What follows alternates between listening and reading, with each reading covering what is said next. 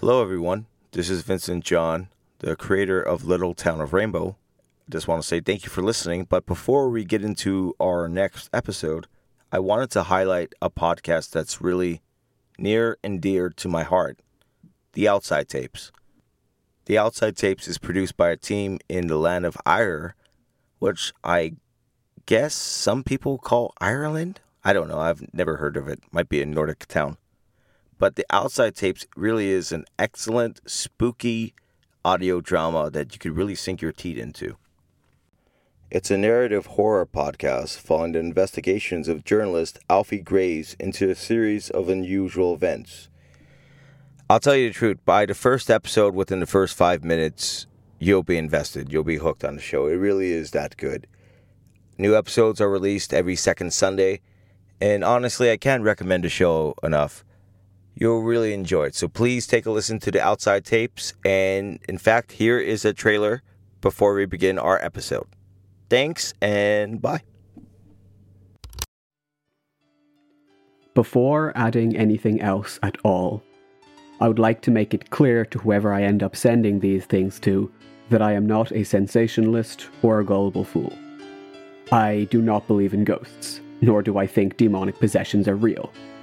I believe all of this to be some kind of extravagant prank, perhaps, or God knows a cult. But there is something here, and I know that. Begin reading.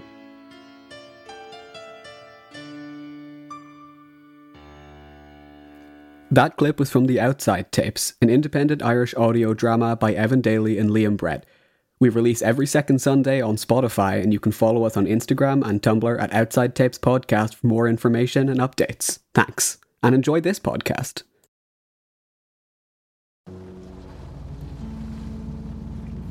The Little Town of Rainbow. Written by Vincent John and performed by Luke Welland, Natalie Lewis, and Cornelius Perry Jr. Ramsey's silver hairs had rapidly departed from his head within the last year, and the generous scar above his right cheekbone, which he received in adolescence, appeared almost invisible now if not trained to look for it. Nevertheless, though he was considered old and a man of slender build, when speaking, his presence had the subtle ability of appearing to swell. Something in the way he carried himself appeared greater and broader than the person across from him.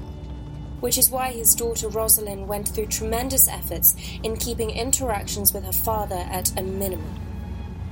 But tonight, Ramsey would no longer tolerate that frequent disappearing act in which his daughter was so keen, not while a trespasser breathed air in their house.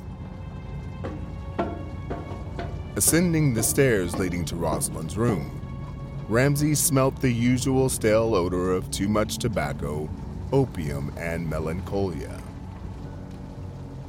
Hmm. she already begun, he muttered to himself. To live with one's own child for an extended duration often results in either parent or offspring resenting one another. For Ramsey and Rosalind, they were far past an expiration date. Without notice, he barged the door open. Why do you care if this man dies, child? He demanded. You know my obligation is to preserve this town and its people. That includes you. Are you too much of a fool to understand this? Rosalind did not flinch but continued to stare into her vanity mirror while removing her makeup. I assumed that is why we have a sheriff. A sheriff is here today and gone tomorrow. The assembly gave me this gift of seeing the town protected at all cost, and I will not contradict their wishes for me.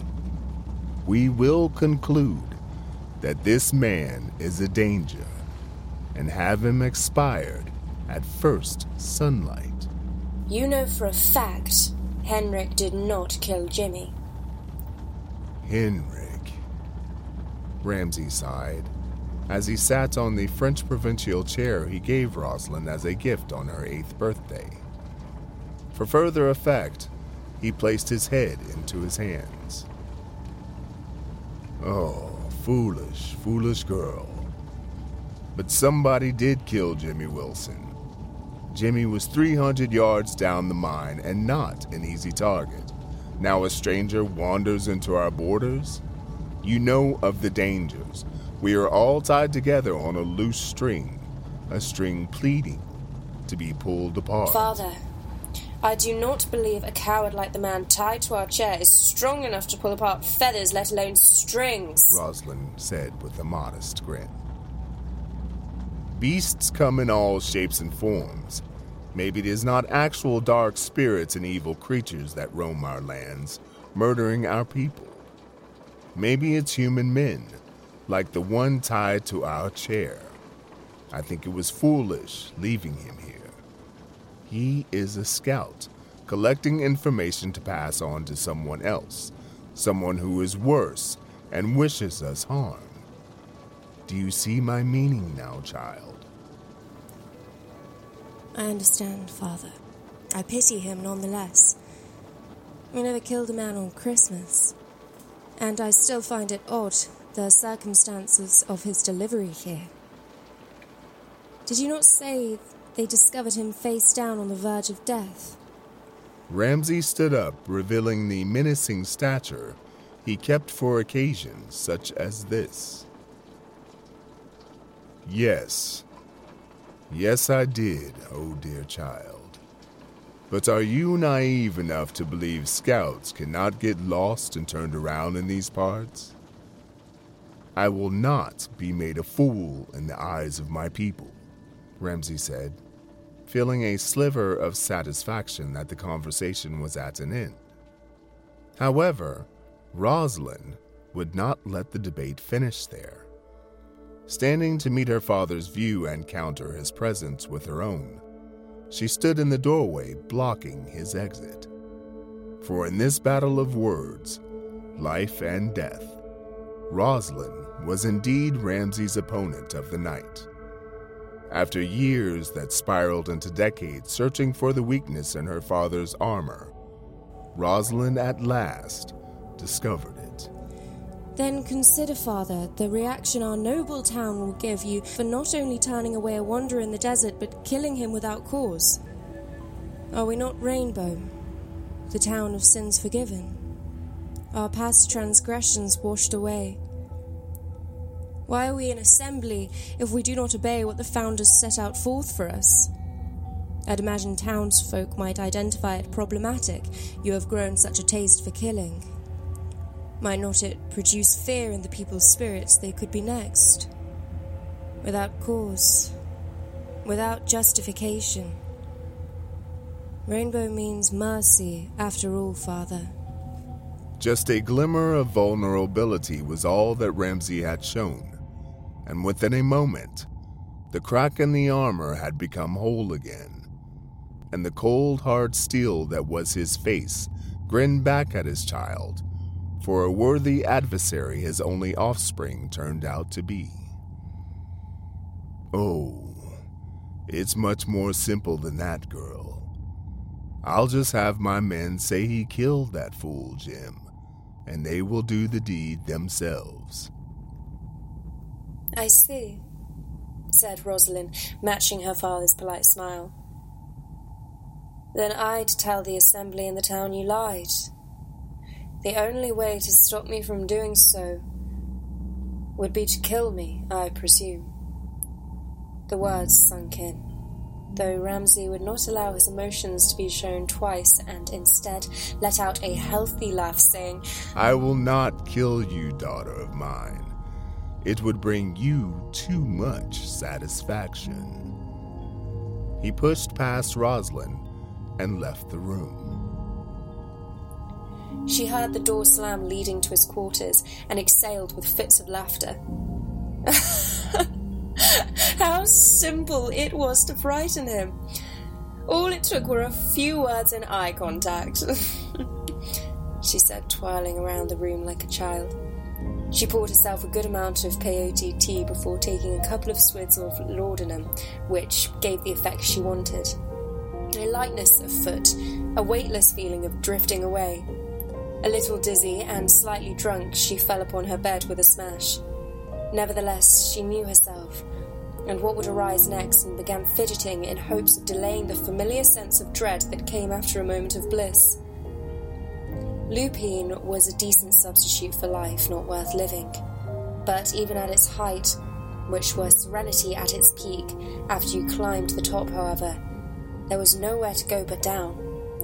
And at that, it was a wicked device, for the more you partook, the less its effects of beatitude fully entered the soul. For minutes, she fought to find a satisfactory place to rest. Her pillow felt a little meaner than usual, as if the inanimate object had a will of its own and slight against her. She found none, but found instead her hopefulness lost a bit of its bluster. This was her father, after all. A shrewd old bastard not prone to losing. Tonight is not the night to dwell on the past, she struggled to remind herself. But like a storm in the desert, Rosalind's thoughts churned with an uncontrolled vitality. Hour upon hour was spent forcing her body to calm and lungs to breathe, utterly spoiling her small moment of joy.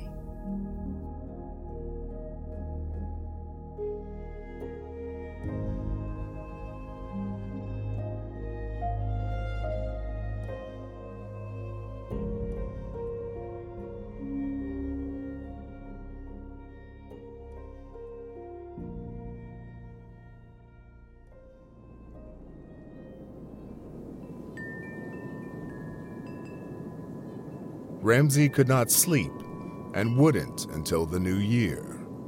Many events had cultivated these past 24 hours, and it reasoned inconceivable for it all to be a coincidence. He knew in his heart that it wasn't.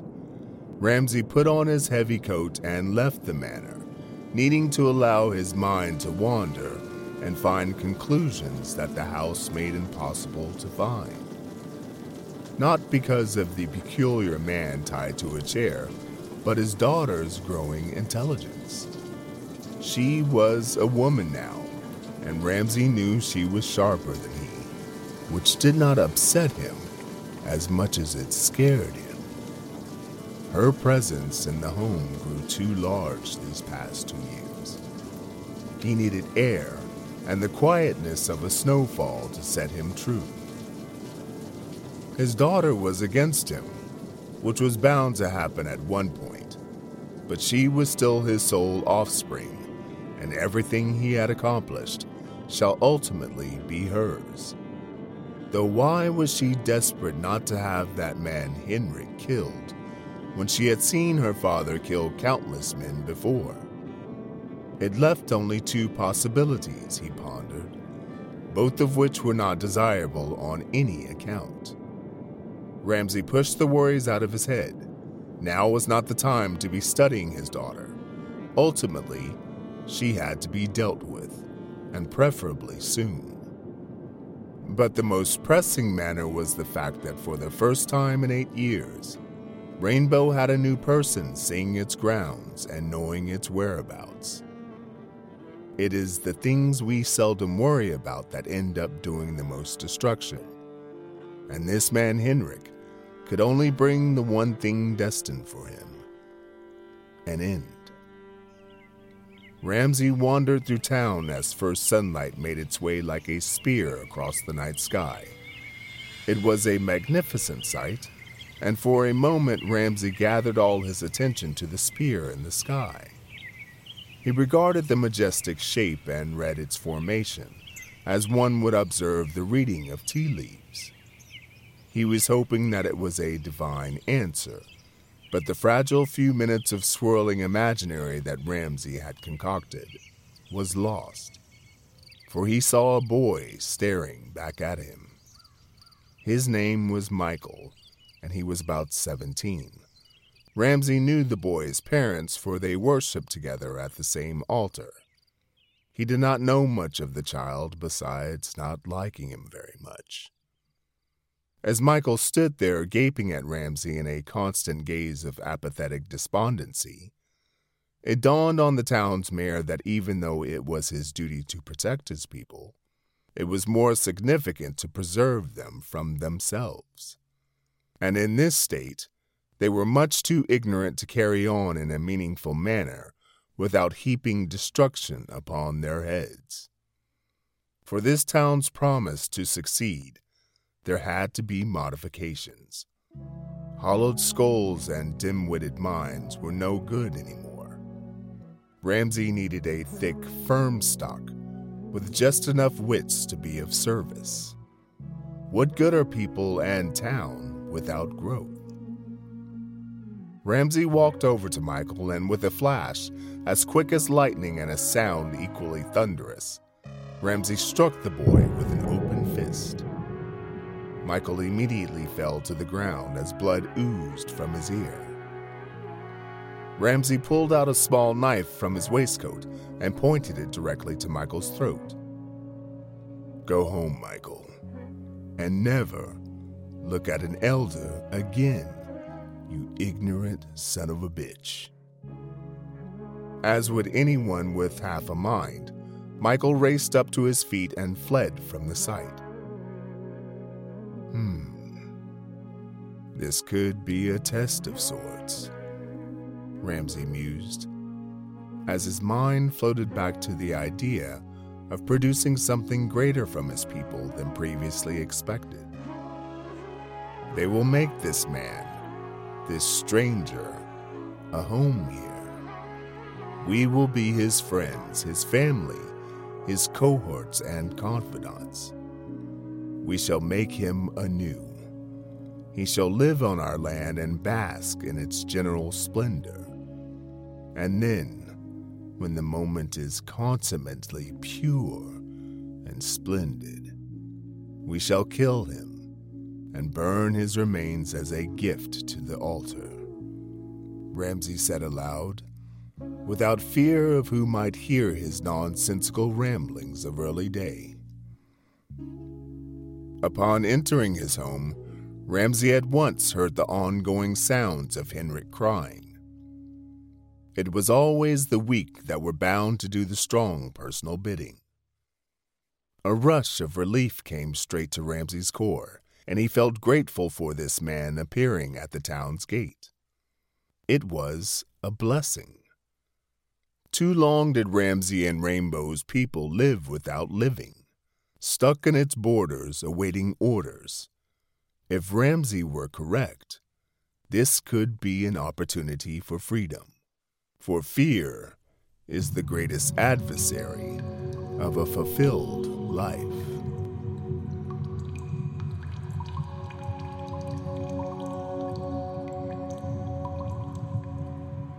The underground lake fervently glistened with its usual green hues, casting thousands of shimmering diamonds across the cave. Looking down into the glowing lagoon, Rosalind smiled at her reflection. It had been years since she visited the undisclosed basin beneath City Hall, and for the first time she could remember, she saw her own image in the waters. As a child, she would often frequent the place, for it softened the swirling cries and voices in her mind but oftener in such matters, its reprieve was brief, and as time went on, Rosalind found it more of a burden to visit the place just for a few moments of clemency. But now she found herself here again, though she didn't understand why, nor made any attempt to do so. Before her mind could comprehend cold liquids against her feet and legs and then hips, Rosalind peered down, seeing she was already halfway submerged. Breathing didn't feel so burdensome, and with ease she could fill her chest with life giving oxygen. Now or never, she murmured, and then immediately immersed her entire body into the pool. Looking up through the water, Rosalind saw a million different stars glowing upon the cave walls. She imagined the flickering lights of water dancing upon rock, turning into two cosmic beings. Two females of different ages, and one a mere child. The two beings danced and swayed and twirled until Rosalind ran out of oxygen and re emerged from the waters. It's okay. All things must. It's okay. It's okay. It's all okay.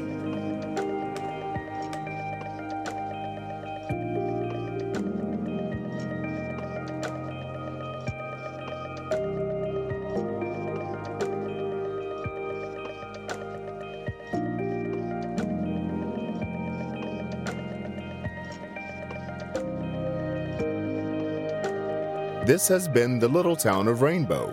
New episodes are released weekly and is available wherever you listen to podcasts. And if you like The Little Town of Rainbow, please share with your friends. It helps independent creators to reach an audience and continue to tell stories for free. Thank you.